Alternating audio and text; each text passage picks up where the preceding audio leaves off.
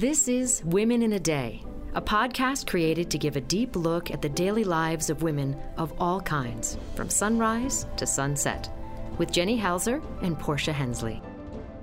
Welcome to episode 19 of Women in a Day podcast. I'm Jenny Halser and I'm here with my co host Portia Hensley. And today we have an excellent guest. Portia, can you tell us a little bit more, please? Sure. Melissa Ward was born in New Orleans, Louisiana, and raised as the youngest of three children in Chicago. She attended the University of Southern California on an Air Force ROTC scholarship, as well as academic and athletic scholarships. While at USC, Melissa was a member of the two time national champion women's basketball team. After graduation, she entered the United States Air Force, where she became the first African American woman to be an instructor pilot. Melissa left the Air Force in 1992 to pursue a career in commercial aviation. She's currently a captain for United Airlines, flying the Airbus 319 and 320 aircrafts. In 1998, she became the first female African American to achieve the rank of captain for any U.S. commercial airline. Melissa is also the varsity assistant basketball coach at Dakota Ridge High School in Littleton, Colorado, and she has held this position for the last six years. Melissa resides in Denver with her wife Denise and her twin 18 year old daughters Isabel and Annalise. Welcome, Melissa. Thank you. Welcome. Wow, that's a lot. well, I am old, so you know. Very famous. So tell us, how did you get to where you are right now? Actually, I got to where I am completely by accident. So I grew up the same way everyone else does. I wanted to be an actress, and then I got realistic. I wanted to be a lawyer, and then I got realistic, and then I wanted to be an accountant. And um, I just kind of had the opportunity to apply for an Air Force ROTC scholarship drop in my lap my senior year of high school. So I said, why not? You know, apply for every scholarship you can. You can always say no. And uh, I was lucky enough to get the scholarship. And then and that my, was a full ride. that was USC? a full ride. The ROTC scholarships are a full ride to anywhere that has an ROTC program. So you obviously have to be accepted at that university on your own. So I had uh, luckily been accepted at uh, USC, where a teammate of mine was playing basketball. So um, I chose to go to USC on that ROTC scholarship. And back then, you could actually do the first two years of the scholarship and then walk away with no penalty. So I always thought I'd do the the two and screw program, mm-hmm. as they named it back then, and move on with like an athletic scholarship and hopefully walk onto the basketball team and and then just say thanks for the two free years. But to my surprise, uh, I actually got really involved and engaged with the ROTC program. And did you have any military in your family? Nothing besides you know the typical. Uh, you know, I think for our generation, all of our parents probably served uh, some time in the military during right. Uh, Vietnam. So, besides the typical draft, no, there was no uh, military background. In fact, several of my friends um, told me when I told them I was taking an ROTC scholarship, they were like, "Don't do it. They'll brainwash you. What are you What are you thinking?" uh, so it, it was really kind of a very weird step for me. Um, everyone in my family was very confused that I took an ROTC scholarship, but um, I really took to it quickly. Um, which seems weird because I was kind of rebellious. I don't follow orders very well, but you learn in the Air Force that you know the orders make sense and it's easy to follow them. And pretty soon, you know, when you move up the ranks, you get to you know make the order So it's not that bad. So I was even more lucky uh, that I had a friend on the basketball team who was on scholarship. So uh, I walked on and made the team as a forward, all five foot eight inches of me. All the forwards on the wow. team were six yeah. foot two and taller. So what year of college was that? So that I entered USC in 1982. Were you um, freshman year? Freshman year. Yeah, okay. freshman year. So yeah, so yeah, literally, crazy. I just it was you know that was kind of a combination of some good things. I played well when they were recruiting my teammate.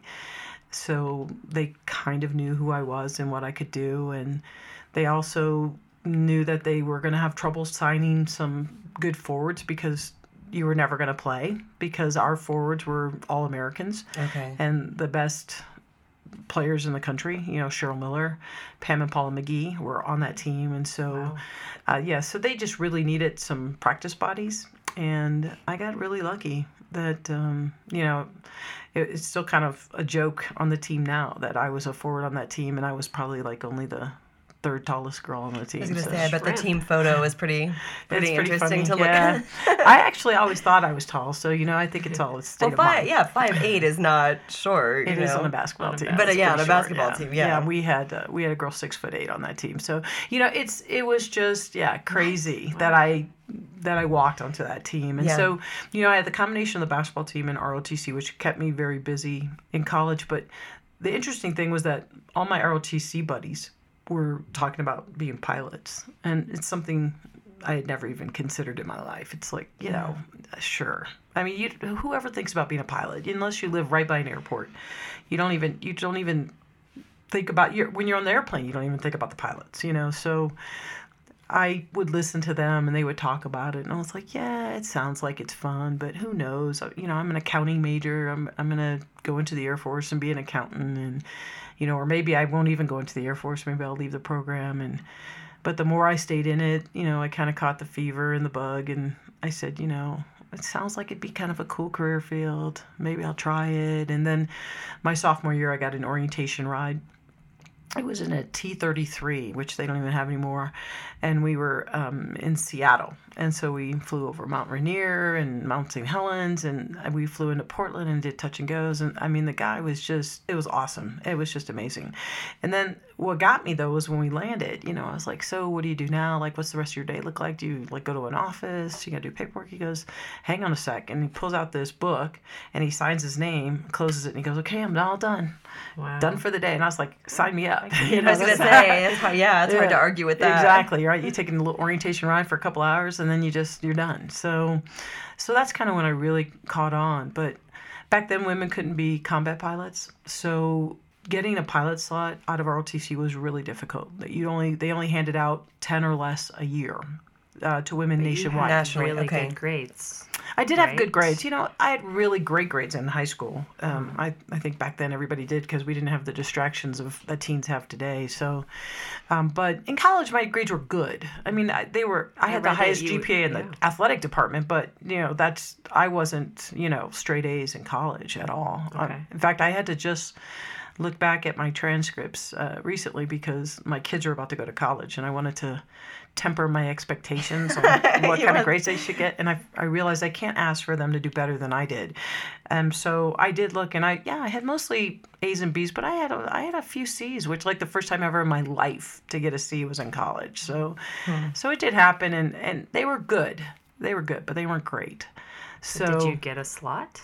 The interesting thing was the the general that's in charge of doing handing out those slots. You know, you have to apply and and put all your criteria down, and and they you know they have a stack of them on a desk you know women applying nationally and luckily for me the general that was doing the selection um, process was a basketball fan and had actually visited usc earlier that year and saw me play on the national championship team so he was familiar with who I was. So, so, you did end up getting playing time too, yes? I did. I played a little, not a lot. You know, I, w- I always like to say I I didn't play basketball at USC. I practiced basketball at USC, but I was the best practice player you've ever met in your life because uh, I took a lot of pride in practicing. So, um, but yeah, I did play that game, which was kind of unusual. So I did. I played that game. I played well that game, and uh, the general saw it. So it uh, it really helped. I, I did get some awards in the ROTC program that also helped, but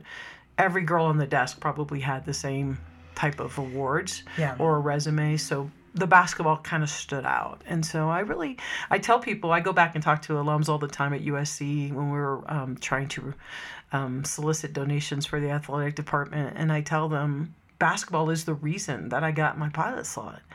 And I know people think, oh, you're just saying that to get us to donate money, but it's true. I yeah. mean, it's the thing that set me apart. And that year they handed out nine.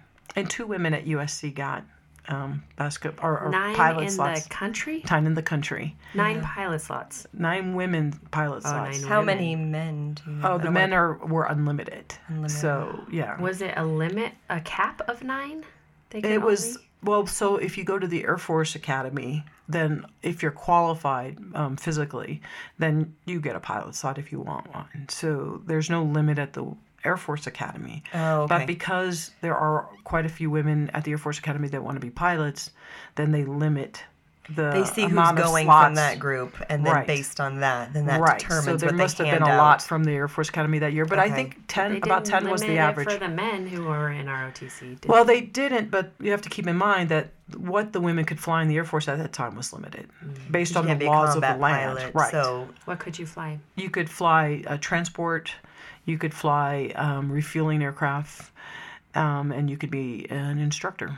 That's pretty much it. So So you got a slot. I did. I got a slot, What did and that I look? What does it mean to have a slot? uh, for everybody else, it doesn't mean anything to anybody unless you want to be a pilot. And then everybody's like, "Wow, you got a pilot slot? That's really cool." And what was really great, the one good thing for being a woman and getting a pilot slot is you didn't have to give up your um, scholarship to get it. If you were a man in ROTC and you wanted to be a pilot, you had to give up your pi- your scholarship to get your pilot slot. So that was the ch- exchange. So, what would they do if they gave up their scholarship? Pay for college, Oh wow. right? Well, so. why? Why would they do that? just that's the rules of the I guess they wanted to make sure you really wanted to be a pilot. I'm not really certain why that was like that. And I'm sure it's not like that now, but you know, that was the rule that if you were on scholarship and you wanted to be a pilot in ROTC, you had to give up your scholarship to be a pilot. Because They So- needed more accountants. right. So, I don't know. Or they wanted a, a lot of dedication. So yeah, it was really weird. So we, you know, for the two women at USC that got the slot that year, we were we we felt pretty special because we got to keep our scholarships because we were awarded pilot slots. What So- year in college was that? Were you, That's uh, uh, that comes your junior year. So that's the year where you actually have to sign on the dotted line and say I commit to the Air Force that I will go in and do my uh, four year commitment. And now I think it's all the way up to eight or ten, but it for us, you know, we didn't have our pilot slots when we committed. So we were went for the women in the program who wanted to be pilots. You're like sitting there going, "Am I going to get that slot or not? Or would I be satisfied being an accountant or you know because four years is a long time, you know. uh, it is a long time, yeah. So you know, it was it was weird, but I mean, we all signed it. You know, I I had a pretty good confidence that I I had a chance to get a spot mm-hmm. slot, and still, you know, a guaranteed job when you graduate from college that's gold, especially now. Right. So true. yeah, so th- it's not all bad, you know, and so. The best thing about it is, no matter what you do in the Air Force, you get paid while you're learning to do it Yeah. where a lot of places won't even hire you without the experience. So you have to do internships and, and work for free to get the experience you Yeah. need to apply.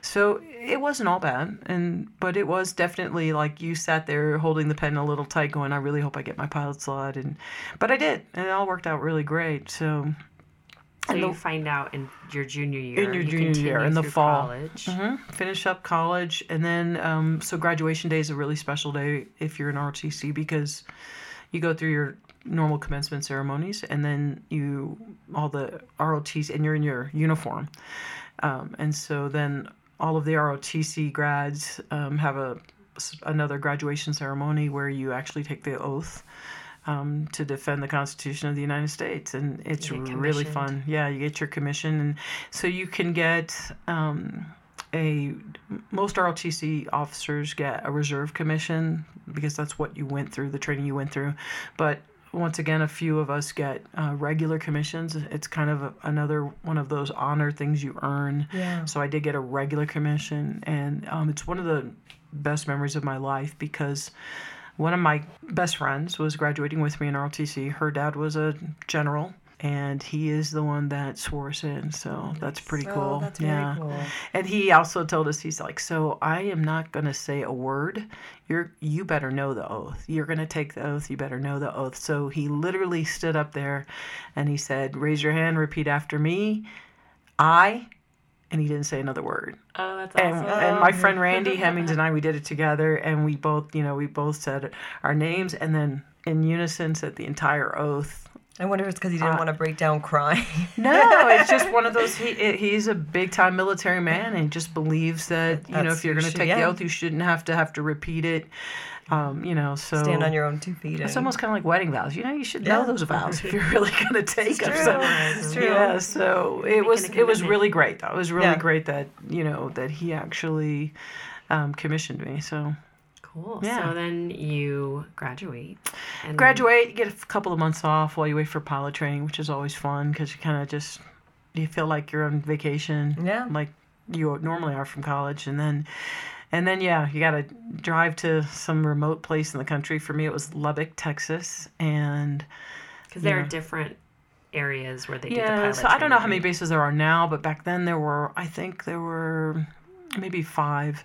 There was one in uh, Arizona. We all in Phoenix. We all tried to get that, and of course never got it. And then there were two in Texas, one in Lubbock, and one in what was that place called? Um, Laughlin is the base. It's Del Rio, Texas, way down south, like near the border. Okay. And there was one in Oklahoma, and there's one in Mississippi, I think. Yeah. So Lubbock was the second best of them all, believe it or not, and mm.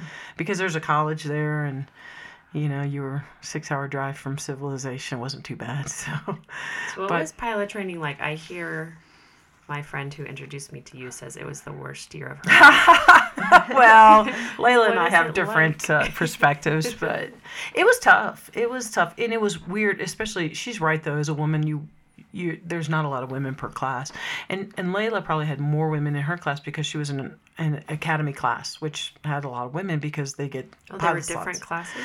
They just start at different times of the year. Okay. The academy classes all start um, like right after graduation. They don't get that time off that the ROTC okay. kids do. So uh, so we had to wait for our time while they start right away. So yeah, oh, the, the, academy classes usually started in the summer, and then. Is there a different perception between the people who graduate from the academy? Oh yeah, absolutely. We like... call we call academy grad zoomies, and yeah, we we think you know they have a, a saying cooperate and graduate which we call them cheaters you know that's they, they have a different perspective on all of that and and uh, they I would say when it comes to partying, they party a little bit harder than everybody else, but that's because they couldn't in college and we could. Oh, okay. So I totally get it. Yeah. Yeah. Um, they're they were a little wilder. So and it was funny because I became an instructor, so I really got to know, you know, all of these hmm. lieutenants coming in for training, so you could see the difference. You could totally see the difference. And the other thing was that the other classes, the non-academy classes, almost always had some um, folks that were coming in from like maybe being a navigator mm-hmm. or they were doing something else in the military and then they applied for a pilot slot as well. So you would get someone who was older in your class if you were in an, like an ROTC class. And so there was, it just seemed like people were more mature in that class. We would get guys coming in from guard units who they applied and they might be 25, 26 years old instead of the typical 21 year old. So it really did make a difference when yeah. you had I'm a, sure that would. Yeah, yeah, you have a commander in your class who's, you know, telling you, "Hey, come on, guys, act like you've been there before." So mm-hmm. and the academy classes were, you know, they're all the same oh, age. Oh yeah, they're coming from the same place. and a lot of them knew each other. frontal lobe is developed a couple years.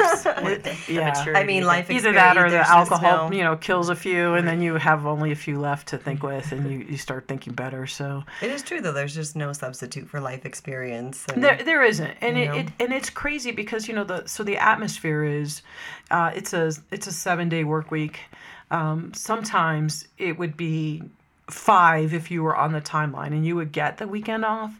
Um, but most of the time, especially in, in Lubbock, Texas, where the winds blow really hard, you would get behind the timeline because there were times the winds were out of limits and no one could fly. So you flew pretty much seven days a week. Okay. And so. So did you only train on the flights that you were qualified for? So there are two. There are two aircraft back at that time that were um, training aircraft, the T thirty seven and the T thirty eight. So everyone enters school. They do a month of academics, and then um, then they graduate to the flying squadron and then you everybody starts out in T37s. You have to be successful and get through that program. It's about five months, and then if you're successful in that program, you graduate to the T38, which is a faster and more lethal aircraft to fly, and then from there you six months in that program and then hopefully you graduate and get your wings so now it's different aircraft now but it's the same philosophy you have to go through these three phases of, of pilot training so you typically live on base in in like i won't say barracks because they weren't barracks but they were kind of like little townhomes i guess. But it's really small you know you had a bedroom a, a kind of a little kitchenette and a living room and it was a couple blocks from the flight line, and you would walk around campus or base with your flight suit on, you know, the entire time, and eat, sleep, and drink flying and learning how to fly and, and trying to do the best you can because you were graded on everything you did. And then if you weren't up flying in the air, you were in the simulators doing instrument work there. So it's a tough year. Uh, Layla's not wrong. It's a tough year because you're away from your family. You, there is no time off, um, and for it an is, entire year. For an entire year, it's a it's a full seven days year. a week. Yes, no tough. time off. So, I mean, Did you ever have moments? You know, weekends off if the weather was good, but other than that, no. Did you ever have moments where you were like, "This is not what I thought it would be"? Oh my God, yes. Yeah. Um, the academic portion was pretty easy, but uh, learning to fly was definitely a trait that didn't come naturally to me.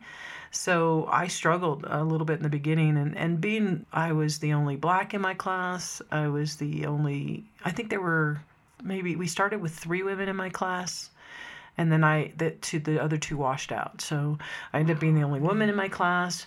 So it, it, you felt isolated. Um, like it felt like the guys would get together and study together, and and they didn't always include you, but well, yeah, there were times I, I remember there was this dirt road on the on the base, and I would drive down that road to the end of the road. It was near the golf course, just to like go out there and scream at the top of my lungs, like I don't know if I can do this. So, yeah. but you know, I always used to tell folks that when I would get to that moment where I felt like I was just barely hanging on, I would think about the basketball team and realize that playing basketball for Linda Sharp at USC was harder than learning how to fly. Yeah. It was. I was like, this is easier than Russian layups. So I, you know, that's kind of I just like would pull back on that. Yeah. Like if I can do four years of of playing on a basketball team where I really didn't play that much, yeah, I could do anything. So. Um, so I drew strength from that. When I was stalking you, I mean researching you, I saw a picture of you with your class, and you're all in your flight suits, mm-hmm. and then there you are in the middle of a sea of white men. Yeah what was that like? Well, it was not to. It was really interesting. You know, you fit in in some ways because eventually everyone gets judged on how you fly, not on who you are. Okay. So by the time we were getting to our stride, and I was, like I said, I was not very good. I actually took an aircraft off the side of a runway once in the primary trainer am, which is not a good thing to do. Uh, so every day you would wonder if you came in and if your name tag would still be on the board, you know, because when you wash out, they take your name tag off the board. And what so percentage washed out? Do you think? Fifty percent. Oh wow. Yeah, there's no doubt. Every every class, half the class would would wash out. They just weren't. It's it's a it's a if you had unlimited time we could put everybody through. But with the time frame you had yeah half the class was not successful. So yeah i wasn't that great student at first. And so and people you know they they tend to stay away from you when you're struggling because they're like i don't want it to rub off on me. That's right yeah. exactly. Yeah, it can be infectious. So um, but once i Separate started from the herd and exactly yeah. Once i kind of got the hang of it and i did quickly like after after that like one of those first solo flights where i was having trouble with the the braking pedals, which were kind of sensitive, but I got an instructor who really like gave me a whole new perspective on the aircraft braking system. And I was like, oh, are you kidding? I totally get it now. So then from then on, I kind of took off. And in T 38s, when we got to that, like that, you know, advanced phase of mm-hmm. pilot training, I was one of the best in the, in the flight. It and so clicked for you. Yeah, I had a woman instructor too, and I that was the first time I'd ever flown with a woman was when I got to the T thirty eight program, and she was awesome. She just made everything seem so easy, you know. So yeah, it really clicked, and I love my instructor, and all of a sudden I was the one getting like the straight excellence and outstandings on my grades, and then yeah, all of a sudden everybody loves you because you're like, oh, you can fly. And that's literally, you know, I want to say that in the military, that's one of the few places where racism is not tolerated at all. So it, it's not a, a matter of race and there and women are in, are pretty prominent in the military mm-hmm. maybe not in flying but they are everywhere else so people just literally judge you on on your abilities which would be great if that were true everywhere well it seems like not. in the military rank supersedes almost everything else so if women are allowed to be instructors like it or not you learn how to work with women, take orders from women, absolutely learn from women. Well, and I mean, you know, and and when you go through pilot training, all you want is a pair of wings. That's, that's it. It's they're sitting right there, and you're like, I want my wings. I don't care what I have to do to get yeah. them. So, it's a different um, philosophy than out in the real world, where, you know, your goals aren't necessarily predicated on what someone else thinks of you. Yeah. You know, so in this case, you're being graded on everything. Okay. So if whoever's doing the grading, you better make sure you impress them. Man, woman, black, white, didn't matter. What was more uh, difficult for me in pilot training was uh, I was kind of also realizing that I was gay, and that was. Um, very taboo back then. Mm-hmm. Like, so, you know, not uh, tolerated. You could get kicked out for that. And so um, that was a really difficult period of time for me because I just didn't know, like, you know, how you didn't to realize you were gay on the basketball team. No, believe it or not. Actually, you know, I mean, I, I had an experience my senior year, but I, you know, I didn't know. I mean, college is college, right? You could. Yeah.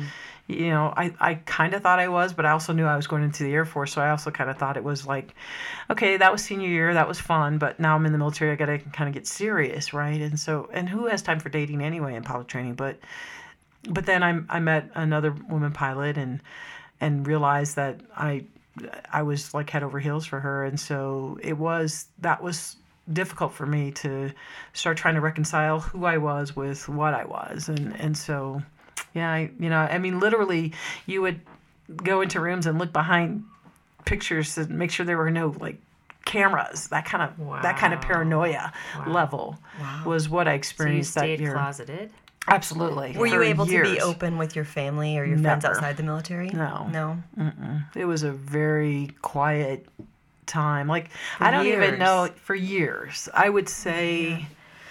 I think I finally came out to my mom. I was still in the military, but it so it had been at least 5 or 6 years. How did that go? Well, it went well. It uh, she she was very quiet didn't say a word for a long time and I was starting to get panicky and then she she said, "Well, isn't that hard to to be and be in the military. Because my mom is very logical. You know, she's yeah. a doctor, so everything is very yes, logical as a matter for her. Fact, that is really as, hard. As a matter of fact, mom, it is. And you know, and she was more concerned about how people would treat me, and right. that's kind of. She's always had that perspective for all of her kids. Yeah. yeah. So you know, we had a, a long talk about it, and she was pretty quiet about it for a while. She didn't really talk about it. She didn't want to meet my girlfriends or anything. But she was married um, to her husband, my stepfather, who is like the coolest guy in America, and. Mm he and I um, one time went on a road trip. I think we all went to Vegas or something, and we were driving there. And and he's he had we had this long conversation. He goes you know your mom is proud of you. She just she's just nervous about how you're going to be treated. He goes but i'm going to tell you now. I don't care how your dad treats you. I don't care how your you know your work treats you. You're cool with me you know? Yeah, so nice. i always felt like i had that one ally in yeah. my corner. The harder thing was that you know how do you have a social life when you're in the military and you're not supposed to be gay. Eh, like, how do you find other gay pilots in the military? And you have to put a wall up around. You, yeah, know, it's, it's, a it's a tricky game, you know. So how did you do it? Was there a special handshake? Or? Yeah. Yeah. no, you know what? I have to tell you, eh, after I had, after I became an instructor pilot and I'd been at in, in Lubbock, Texas for years, I kind of stopped caring. Like I was like, look, kick me out. I'll go to the commercial airlines, right? Right. So, you, yeah. You, so I was like, you know, can't be all that bad. So I actually started going to the gay clubs. I mean, I would park my car with my personalized license plates right out front. Were there gay clubs in Lubbock? There were, yeah. Oh. Or maybe one anyway. and you were there. yeah, I don't remember the name of it, but I went. Honey, yeah. you know, and, and, it was kind of funny, but yeah, I, I went and I'm sure I appeared on the wing commander's report of, you know, who was whose cars were at the gay club that weekend. That's a thing. That Oh, was a thing. It was back then, yeah. I'm sure I was on there every night. No one ever said a word to me. I was his executive officer, so you know, I really I was kind of feeling it. I was like, I I can do anything I want. I'm a no great pilot. I'm the wing commander's exec. No one ever said a word, but I was very That's awesome. discreet. I mean, I parked my car out front, Right, but, you weren't. Yeah. yeah, I wasn't in pride parades or anything. So I think that they were like, you know what? Um, just because you're parked on the street in front of a gay club, we can't do anything about it. And you're good at your job. I was good at my job. I was really good at my job, and so Yeah. you know, and I, I mean, I was, I, I played sports in the military, so I was representing my base at all of these different either basketball or softball events around the mm-hmm. country, and so I guess yeah, they let it slide, and I didn't care. I, I and I think that was when I finally like started realizing that there's a way I can have this other life. I just have to keep it separate from the military. So About how old were you at that time? I must have been eh, 23, maybe. I think I was in Lubbock for four years, so so you young. stayed. You went to pilot training in Lubbock, and then you stayed there yeah, as what, an what we called it as a, a sentence. Yes, so um, it was kind of interesting. You when you're going through pilot training to fly combat aircraft, you had to get um, fighter qualified. It's it's a almost an award you win, but not really an award. It's a it's a rating that based on your performance. Um, it was actually called FAR, Fighter Attack Reconnaissance Qualified. And of course, for the men, it was really important because they all wanted to fly fighters, so they had to get this FAR rating. For the women, it meant you were going to be an instructor pilot because you could not fly fighter attack Yeah. reconnaissance. So I, when I got my FAR rating, and I knew I would, I was like, oh boy, they're to make me an instructor pilot. So when you get close to getting your assignment, you fill out a wish list. It's basically, what do you want to fly in the Air Force? And so you list all the equipment. And it's a long list, oh, like 50 aircraft. And so even without the fighter attack reconnaissance stuff, there were still quite a few renditions because not only did you list the aircraft but the base as well. So you, you could, I mean, put anything. I want to fly a KC-135 in Hawaii, and they're like, yeah, sure, everybody does, right? So it was funny because I thought I gamed the system, so I put T-38 instructor at the top of the list. Then I put every Air Force aircraft in the inventory. And then at the very bottom, I put T 37 instructor because the T 38 was so much nicer to fly. It's just a cool airplane, and the T 37 is like this little dumpy, they call it a 5,000 pound dog whistle. And so, you know, it was funny because I. I just assume that they'll see, hey, she really wants to be a T thirty eight instructor, and so of course I got the T thirty seven. So Are you serious? I'm, Wow, in fact, here's it. here's the best story of my life. So you know, you go to assignment night, and it's a night with a lot of drinking, and and they make you you you come up with like a game. For us, we spun the wheel, like as if it were that easy. Like you spin the wheel, and whatever it landed on, you get. But there was someone in the back, of course, who knew what you had, oh, and what they would do is they're spinning the wheel, and they would go, and then they would stop Make on like. F sixteen, and then they would go again, and Oh my god. and so you know i end up getting a t37 and so then i was like oh boy so you know i i'm like okay i'm getting really drunk tonight because i got the plane the one plane i didn't want and i remember i i went home didn't call my mom sometime Why do you think that was that you got that? Oh, I know why it was Okay, because why? the, the commander of the T thirty seven um, squadron, you know, there was inter squadron um, athletics Okay. on the base, and he picked all his instructors based on their athletic So it ability, wasn't he like could have the best. thing. It was just like no, he wanted you. He wanted and- me. yeah. He did want. I mean, you know, not maybe not for my flying. Well, my, my flying skills were great. He wanted to be he your wanted. buddy. he wanted to win all the athletic events on the base, which you know, then he was right. He should have picked me, but, um, you know, it was.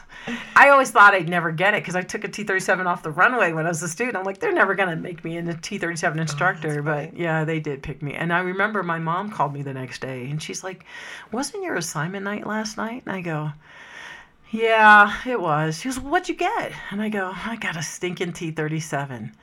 There's this long silence, and she goes, Is that an airplane? and I said, Yes, Mom, it is. And she said, You told me a year ago that you would fly a kite as long as you got your wings. She goes, It sounds like it's a better thing than a kite. There you and go. she basically told me to stop my pity party and Suck it up. yeah, suck it up. And so I did. I mean, you know, it's one of those things where you kind of, he kind of just permanent- grin and bear. yeah, it's a- it felt permanent Yeah, in Lubbock. Texas for four years, but you know, it actually ended up being great. Um, The T thirty seven, I think the T thirty seven pilots were better pilots because you're flying with people who know absolutely nothing about flying. So you're really doing the true instructing. Yeah. Um, and the instruments were not as good in the T 37, so you really had to learn how to read them to fly in weather and instrument approaches. And so uh, almost every T 37 pilot will tell you they're, you're, you're a really good pilot because the instruments were so antiquated. So, Yeah. yeah, so it, it ended up being really great, you know.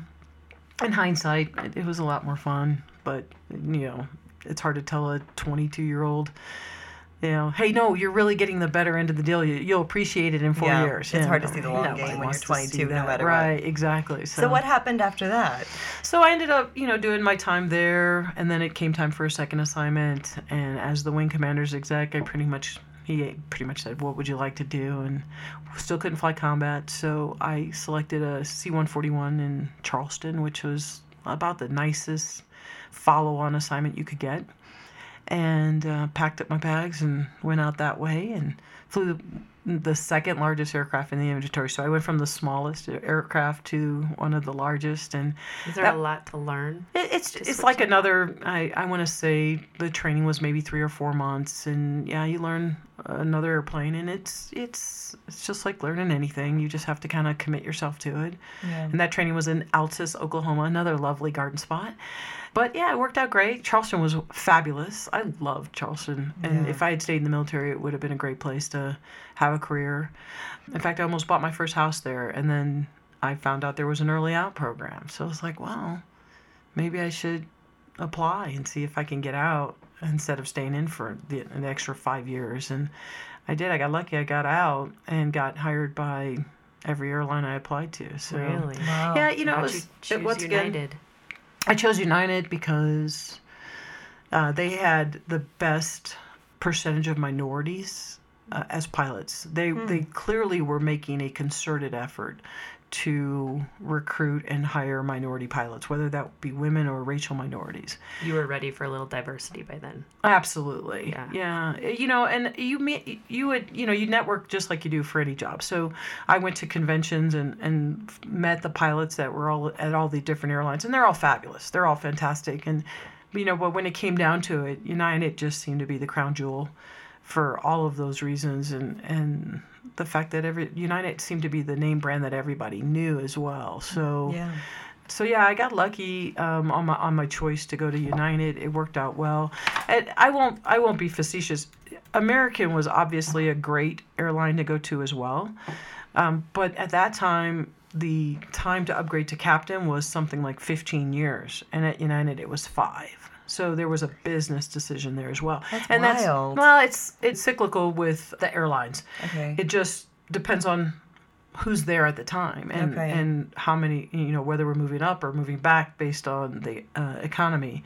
So um, you know at United right now the upgrade to captain is for the last few years it was probably over 20 years and now it's down to five or four because guys are starting to retire. Okay. So there was a big, big contingency of pilots that were all approaching 60, but you know retired to 65. And so because we were so top heavy with all of those older pilots, there was just no movement for mm-hmm. upgrade. And now they're all we're retiring pilots at a rate of about 500 a year, where some other airlines might not be retiring that many. So it just really depends on Okay. when people were hired. So that was another reason to go to United, but the biggest reason was Because you wanted to be a captain, you knew. Everybody wants to be a captain. I mean, okay. when they get hired, they do. They might change their mind during their career, but everyone wants to be a captain. American actually requires you to upgrade to captain. I don't know if they still do, but they did back then. Um, United, you could be a first officer your entire life if you want. You could be a second officer your entire life if you want. Of course, So we don't is have this- second officers anymore, but What's the significance of a captain? And Yeah, what's the I mean, I'm assuming obviously better schedule, better pay. No, not No? necessarily. Better pay, definitely, but not necessarily better schedule. So the way it works is when you get hired by any airline, you get a seniority number. Okay. You know, it's basically, you know, you're the first guy hired, you're number one. You were the tenth guy hired, you're ten, and they update them every year as people retire, so that you know you move up. But I remember when I got hired, I was like 7,808. I remember Okay. that was my seniority number. And so I know, isn't that weird? Yeah. Something to work with there. We now have over 12,000 pilots. So that's pretty, I mean, that's kind of amazing how much we've grown. What's your number now? 2,959. Okay. That's amazing that you remember. That's a really important And that number. that right? number Yeah, moves sure it's on a, all your on a monthly stuff. basis. We used to only update it once a year, and now with the technology, it's actually updated every month. And the only reason I know that is because there was a bid out last month, and I was trying to see it, where I would rank if I were bidding a new aircraft, and so I'm now eligible to fly triple seven captain. So I'm not going to do it, but Is that the pinnacle of captain? it's the highest paid, yeah. Oh. So now it's not So the pinnacle because there's a based on the 787 that's probably nicer to fly, Mm-hmm. but they pay the same. So as far as pay goes, that's Uh-huh. the highest I can make in my career. Why don't you want to do it? I don't like international flying, Okay. not anymore. I used to do, you know, I did it in the military for on the 141, and it was interesting, but the flights are really long. That's a long time to be on an airplane. I like takeoff and landings, so that's going to be the smaller airplanes. I want to do it like two or three times a day. And I like being home. So, you know, on a domestic flight, you're gone maybe a night or two nights and you're right back at home. Yeah. On an international flight, you could be gone for seven days.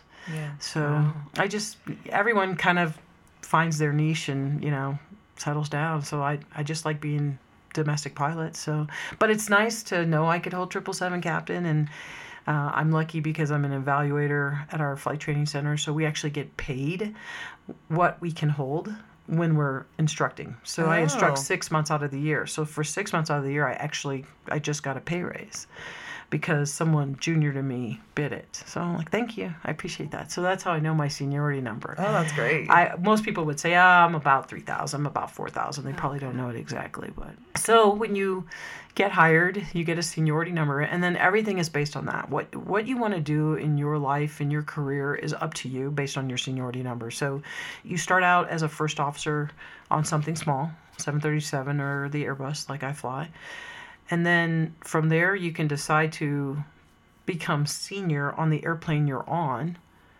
which means better schedules, better vacation uh, awards, or you can say, nope, I'm going to move to the next biggest airplane, which is better pay, but maybe not necessarily a better schedule. Because every time you move to either a new airplane or a new base, then you know you're ranked within that small area that you're in. oh, okay. And so, if you're the most junior person on that airplane in that base, then you're probably on call. That's so the schedule you get Okay. is you've got 12 days off, but every other day you're on call 24 hours a day. So it's called reserve. Nobody likes reserve because you have absolutely no control over your life. You don't know where you're going, when you're going. How often do you get called? Is it guaranteed? Well, you get called anytime a trip opens, and a trip trips open at a constant rate. They do. I mean, think about it. You know, people calling sick. An airplane gets stuck somewhere, Yeah, so now you need delayed. to you need to replace it with another airplane. Uh, an airplane breaks, the 737 can't do it. They put an Airbus on it. So yeah, it, it changes constantly. Like we actually, my my watch will buzz with how many open trips there'll be on a particular day, and I mean just like for today, there were I there's already been like seven for today. For just captains in Denver on the Airbus, just on my airplane. And are there enough people on call? Sure. Or what they'll do is, if they're not, then they basically post it as a um, overtime trip, so you can get paid sometimes double. Get some um, incentive to. Absolutely, and everybody's looking for that. So So you only, I thought this was interesting. You only get paid when you leave the gate. That's when your your right, time yeah, starts. all that time beforehand is free. That's, That's why you get paid so crazy. much So an you're hour. just as frustrated having to wait as everybody in the back Well, of the I wouldn't say I'm just as frustrated. You know, I, but it, you know, yes, you get paid from the time the door closes and and you release the brakes to move the aircraft um, until you get to a, the new destination and you set the brakes and open the door. So there's an incentive to get stuck on the runway. No, there's no, no one likes to be stuck out there. You know, um, and there's an FAR, uh, there's a law that says you can only sit on the tarmac for so long before you have to return to a gate. You can't hold people Parked prisoner. So forever. You, so say say you you're out on the tarmac and then you have to come back. Are you getting mm-hmm. paid and then you're not getting paid and then you're getting paid? right. not? Yeah. They Oh, they wow. I calculate saw that everything. episode of 30 Rock with Matt Damon where he decides to hold the passengers prisoner because he's like they're complaining too much and Hell yeah. you know, and here's some crazy stories. So back in the day, back way before 9/11, one time a, a aircraft was stuck on the tarmac waiting to go to Chicago, of course, because that's where all the delays are, and and the people were getting hungry and there was no food on the plane, and so the captain called on the radio down to operations, ordered pizzas for everyone on the plane, and they delivered it through the window, the the flight deck window. It- It's just That's big enough when awesome it's thing to open. do. And he and he passed them back, and everybody had like a couple slices of pizza, and he just said it's on me, you Yeah. know, and and uh, because he didn't want to have a riot on his hands, he was a hero, you know. So, but that was back in the day when you could hold people prisoner, and you didn't want to go back to the gate because. You were probably in line, and so Right, you lose you're, your you don't want to lose your place in line to, to get off the ground. But yeah, these days it's a little bit more calculated. And I'm actually, as a captain, you were asking like the difference between a captain and a first officer. A captain's in charge once you leave the gate. And so you make all the decisions. I mean, if you're a good captain, you make them with the input of your crew, Yeah. which means not only your first officer, but your flight attendants as well. But you still get to make that final decision. So What kind of decisions are you making? Well, like one of the times we were delayed for weather, and so everyone was on the airplane, and and then and once once people are on an airplane, the gate agents don't want them off. You mm-hmm. know, even if the doors open. Well, we're not getting paid. My flight attendants aren't getting paid to babysit people, so. Angry know, people too. well, then or you know they might be frustrated. Yeah. So you know what I did? I I told them I said, folks, you're gonna have to all get off the airplane. We're- not going. The you know Chicago's closed. So when Chicago opens, I'll let you get back on and we'll go. I go. There's food out on the concourse. There's good bathrooms Yeah. and there's air, and you know, so you all need to get out. You know, I said, you're not going to like me, but you all need to get your stuff and get off my airplane. And I, I make a lot of announcements as a captain. I'm not the kind that annoy you when you're in flight, mm-hmm. like when you're trying to sleep, but I do make the announcements when things are going weird. Because I think people care more about knowing what's going on, even if it's not good news, they want to know the news. So, and that's what I promise them. I go, you know, you may not like what I say, but I will always say something. You will always know what's going on. And so that day I boarded the aircraft three times. I deplaned it twice before we finally got Wow. a chance to take off and go to Chicago. And it was the funny thing is it, the flight was Omaha to Chicago, so I, the folks probably could have driven there, in the time it took us right. with the delays. And you know, I, I spent time showing people the weather radar and why we couldn't go and why it looked so dangerous and why Chicago was closed. And when I finally got to Chicago and people were getting off the airplane, one one guy asked me to marry him because he's like, "You just handled that so well. I just want you to marry me." And I Oh, go, "Well, sweet. sorry, thank you. I'm already married, but I appreciate the offer." And you know, so it was really great because uh, you make those decisions and you want to do such a good job that even when in the worst case scenario when people are late by six hours and they've missed their flights mm-hmm. or they've missed their appointments the reason they were flying in the first place or they're just late getting home you want them to feel like the experience was good as good mm-hmm. as it could have been for that day. And so that, that's that's the kind of things i do but i do i make those decisions that aren't popular. And i do it to back up my crew or i do it because the it's the right you thing. weren't getting paid. not not the time while we were waiting. No. Wow. So we only essentially got paid the hour. You know, to, to, to go there. so there are some other rules in the contract that protect your pay, but yeah, essentially we didn't get paid six hours for for that one flight. No. That's crazy. What So- other industry has that? I know. Not well, but many. you know the I- hourly rate for pilots is pretty high. So yeah, Right we now, can't what's going on with our Not government? Lots flight of people are working for free. So. Yeah, TSA and sometimes you have to work for free to, I think, to do the right thing. Yeah. So So you do you decide about the weather, or is that a, So you there's a dispatcher. So the dispatcher and the captain jointly um, agree to fly the aircraft. So Okay. So up until the point where you release brakes to push the aircraft, the dispatcher says, you know, this is what you need. And then even when you're flying, the dispatcher can call you up and go, "Hey, I don't like the weather. I don't like the weather where you're going, so I'm going to give you an alternate." And and they they're really an, an incredible resource while you're flying. Mm-hmm. But they're sitting in a nice leather chair in Chicago, right? While you're actually out there in the bad weather. So how many planes are they in charge of? Uh, so I would say a dispatcher probably has anywhere between uh, they could have one depending on the time of day and the city pair, but they typically are handling somewhere around 20 to 40 flights each. Wow. So and they all sit in this really awesome uh, operations center in Willis Tower in Chicago. Great view of the city, and so they're all in one place. All in one place, and, and they're, they're, operating dispatching aircraft all over the world. The world. Uh huh. Twenty four wow. hours a day. 365 days a year. That's an interesting job. That is. It is. It's a very. It's a tough job. It's Tell a tough us job. about the weather. This is what I'm interested in because we're flying through um, inclement weather sometimes, okay. and it doesn't seem like it's a big deal, but some weather is a big deal. What What would you not fly through? Never. Would I would fly? never fly through a thunderstorm or even close to one. So you know, and you have. Haven't you?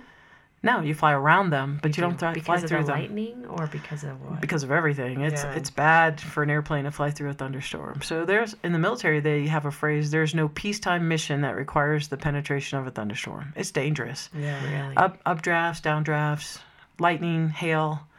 Because um, you've never, I've, I've, haven't. I'm sure you have heard of a plane crashing because of weather? Sure. In fact, an Airbus just crashed I think, about a year ago because they tried to outclimb a thunderstorm, and thunderstorms grow very quickly, and essentially they ended up losing the ability to fly because they got too high and too slow trying to outclimb this thunderstorm. What they should have done is turn around and gone back. And it can short circuit your it could do everything. I mean, yeah. it's just terrible. I mean, even the Air France that crashed over the Atlantic was they were in a thunderstorm, and that was kind of how it all started. That's not why they crashed, but but it was the thunderstorm in the first place. And so there is never a situation where you would be surrounded by thunderstorms and be right in the middle like the eye of a hurricane that can't happen yeah. you're coming up on it you see it if you can't get around it you turn around and you go back that's i feel like i've been in a thunderstorm You've been in showers. You might have been Even in with lightning and sure, sure. Like, you've ah. been close, but not, Not in a thunderstorm, really. and because it looks closer than it is. But unless you had some questionable decisions made by your pilots, but I don't find that near death experience, and you didn't even know. Yeah, you know you shouldn't. Hopefully that's not my roller derby team, and the, pl- the plane was going up and down. We put our helmets on. no, I would have loved a picture of that. That would So you mentioned when we were chatting earlier that you just recently flew with another black pilot, I a female no, pilot, female black pilot. woman. Yeah, Yes. I did. It took. I've been a captain for 20 years, and um, so I saw her coming through pilot. Uh, you know, our new hire class, Uh-huh. and I went up to her and I went, I what you what what airplane are you getting? And she said, I'm going to be flying the Airbus. And I go, Oh my God, I am doing your um your checkout on the airplane.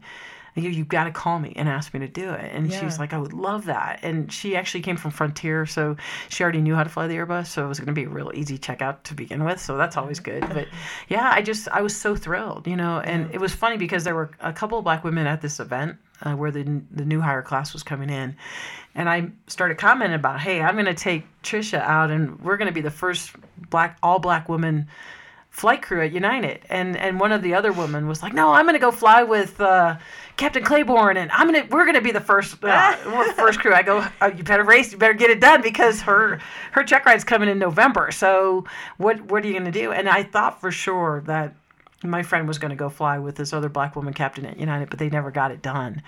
So yeah, we were, and we took a lot of pictures and sent it to United. I think United is going to uh, do a story probably during Black History Month about it. How Yeah. many black women pilots are there at United? I don't know the exact number, but? I'm going to take a guess. It's right around 15 Wow. Yeah, out of out- 12,000. out of 12,000 pilots. Yeah. How about women? What's the Uh, percentage? seven point three percent. United just did a like an inventory like Why six is months it ago. so low?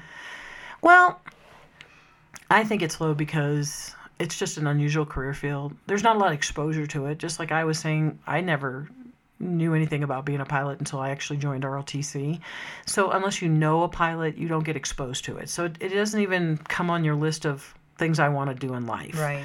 And then even when it does, you know, a lot of people are like, "Well, I don't want to travel. I don't want to wear a have a family uniform. and you know, don't wanna be I want to have a family. I want to be home, which you can do as a pilot, but you have to manage it. And there, I mean, I would say there are a lot of the women that fly uh, commercially have a family.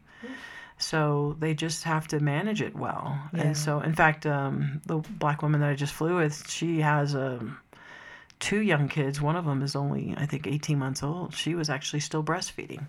Wow. So yeah, which was unusual because that's a that's a whole new concept of. But I bet of, she has a partner. She actually is not. No, she a is a, mom? she is a divorced woman. Oh wow, uh, that's hard. And she has a nanny. Yeah. Oh, yeah. And about five million nanny cams around the house. She told me that she watches the the I'm, films at I night. hope she has a good crew. Yeah, because that's, yeah, that's it's it's tough. Yeah, it's. I mean, she's she's managing it, but you Yeah. manage it. You, it's just like anyone else does. It's it's just like any other job when you're going to work and you have to find a nanny or, or a daycare. You, every you, you just do what you have to do to have your family. But I do think that's why. Uh, it's it's um and it's also a uh, you know male dominated career field and there are a lot of women that are like you know there are better career fields to do that are not male dominated so yeah. um, but the other thing too is it's expensive. So to even get qualified to get in a position that I'm in, you've got to get all your licenses. That's about a fifty thousand dollar training session.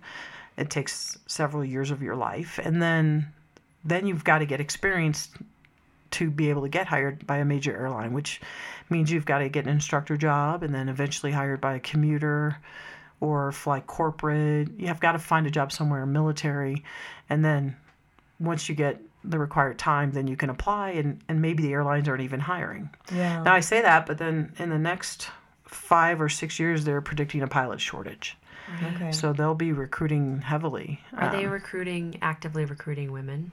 Yes, they're actually rec- recruiting everyone. So But are you- they trying? Do they realize that seven percent is not acceptable? Well, I think that United will tell you. By the way, that 7.3 percent is the highest of any commercial airline in the U.S. So What's we we're doing it better. Do you think? Uh, It's like four percent. Uh, it's a sliding scale. I've seen the the graphs of all the airlines, but I would say the average is right around four percent. The so United's doing a great job, and we have a fantastic woman who's our um, pilot recruiter, head of our pilot recruiting department, and so we interface um, with three professional organizations. Uh, actually, maybe more. There's probably more, but I know three large ones. One of them is the Organization of Black Airline Pilots. The other one is Women in Aviation, and the third one is the National Gay Pilots Association. We probably also are affiliated with uh, like a Hispanic Pilots Association and an Asian American Pilot Association, but they're not as large.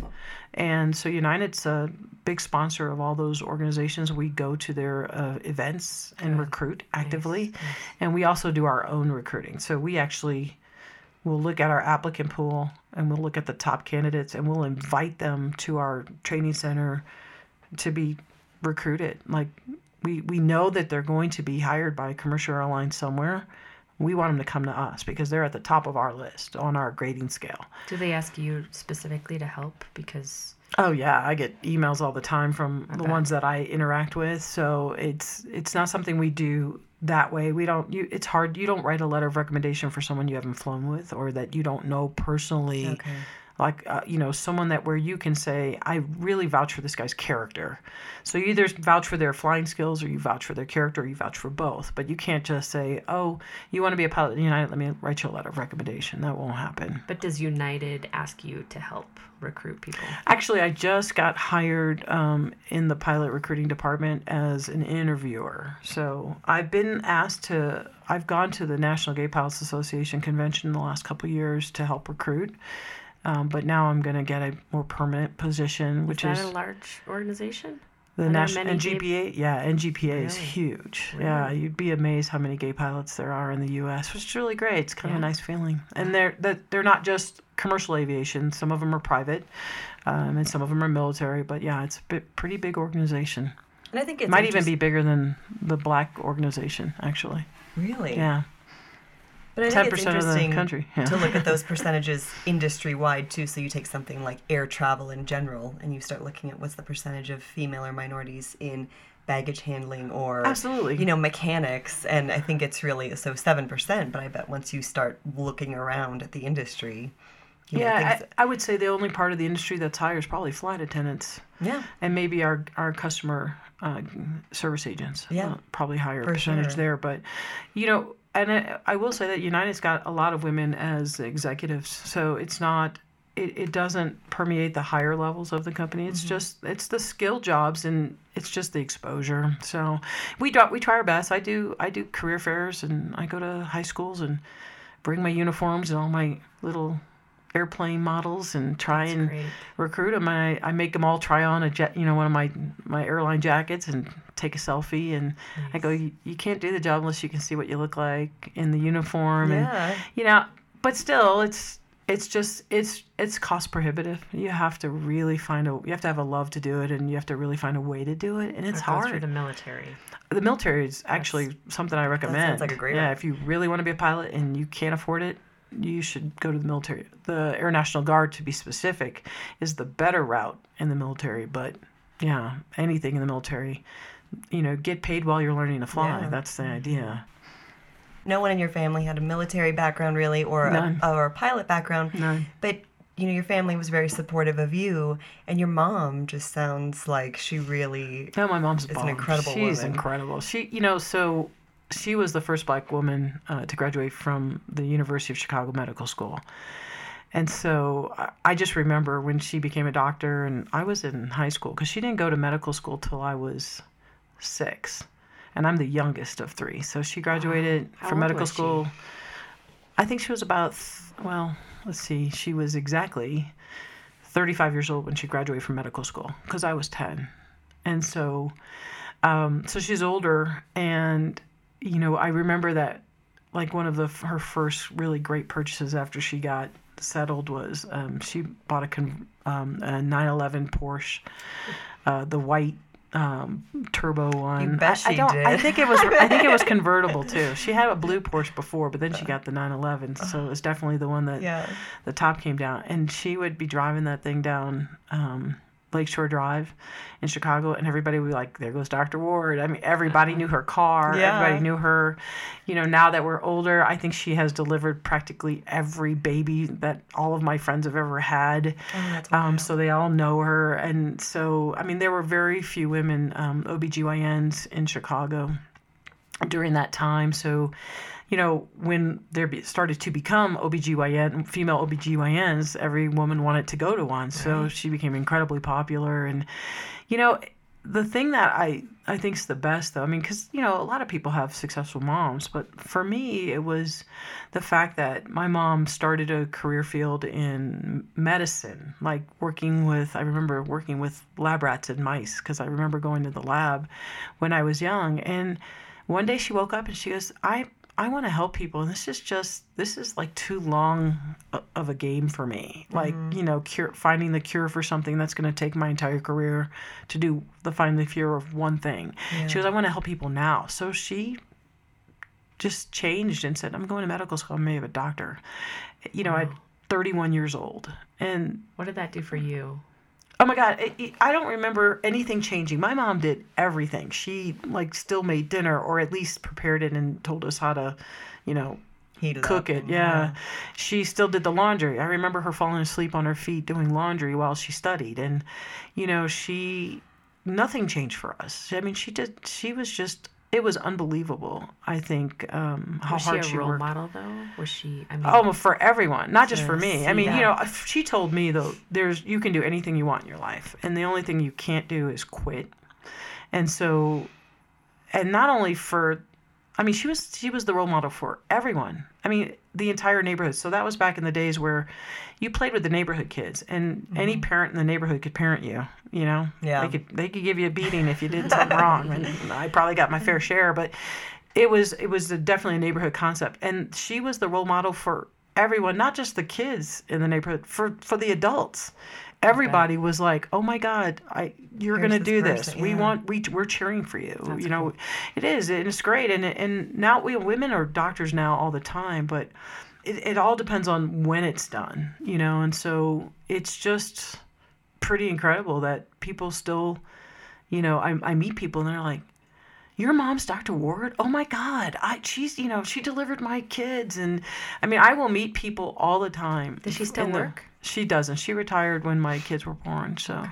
so she'll be 80 next year. Um, and it was funny. I she has an Apple Watch. She got one for Christmas. She was all excited about it. So helping her with her Apple Watch and she's telling me that my g- girls went over the other day and asked if they could borrow some money. And I was like, that's weird. They didn't ask me for money. She goes, well, it's not between, it's between me and them. They're going to pay me back. Well, I found out why they borrowed money because they went and got tattoos. Um, and they didn't want us to know. Now, we all have a family tattoo. We all have the same tattoo on our wrist. But they went and got a tattoo on their arm and it came out a lot bigger than what they expected. So, but it was funny. They did this all in secret. But my mom was the one that gave them the money for it. And, I And she think- knew what it was for. She did not. But I, I, I have not let her live that down, though. I'm like, That is I bought my kids a tattoo. I go, I can't believe you supported them on that tattoo. She was so funny. She was the look on her face. It was it was classic. Oh, grandma. But but and that was and you know they were they love her and I mean they they still go down anytime they're injured. Of course they have to go and ask her you know what's this rash and and uh, my leg hurts and is that normal? Oh, that's And awesome. So I mean and she still you know like you know diagnoses them and tells them if they need to go to the hospital or not and. And I mean, everyone is like that. Everybody, if you come to a party at our house, everyone's hanging out around my mom. You know, Yeah. she's just that person. She's just really fun. That's great. And yeah, so I think that she's a great role model for anyone who knows her, you know, and and if you don't know her, you, you're missing out. So yeah, lucky to have her. yeah, that. that's super lucky. so yeah. fortunate.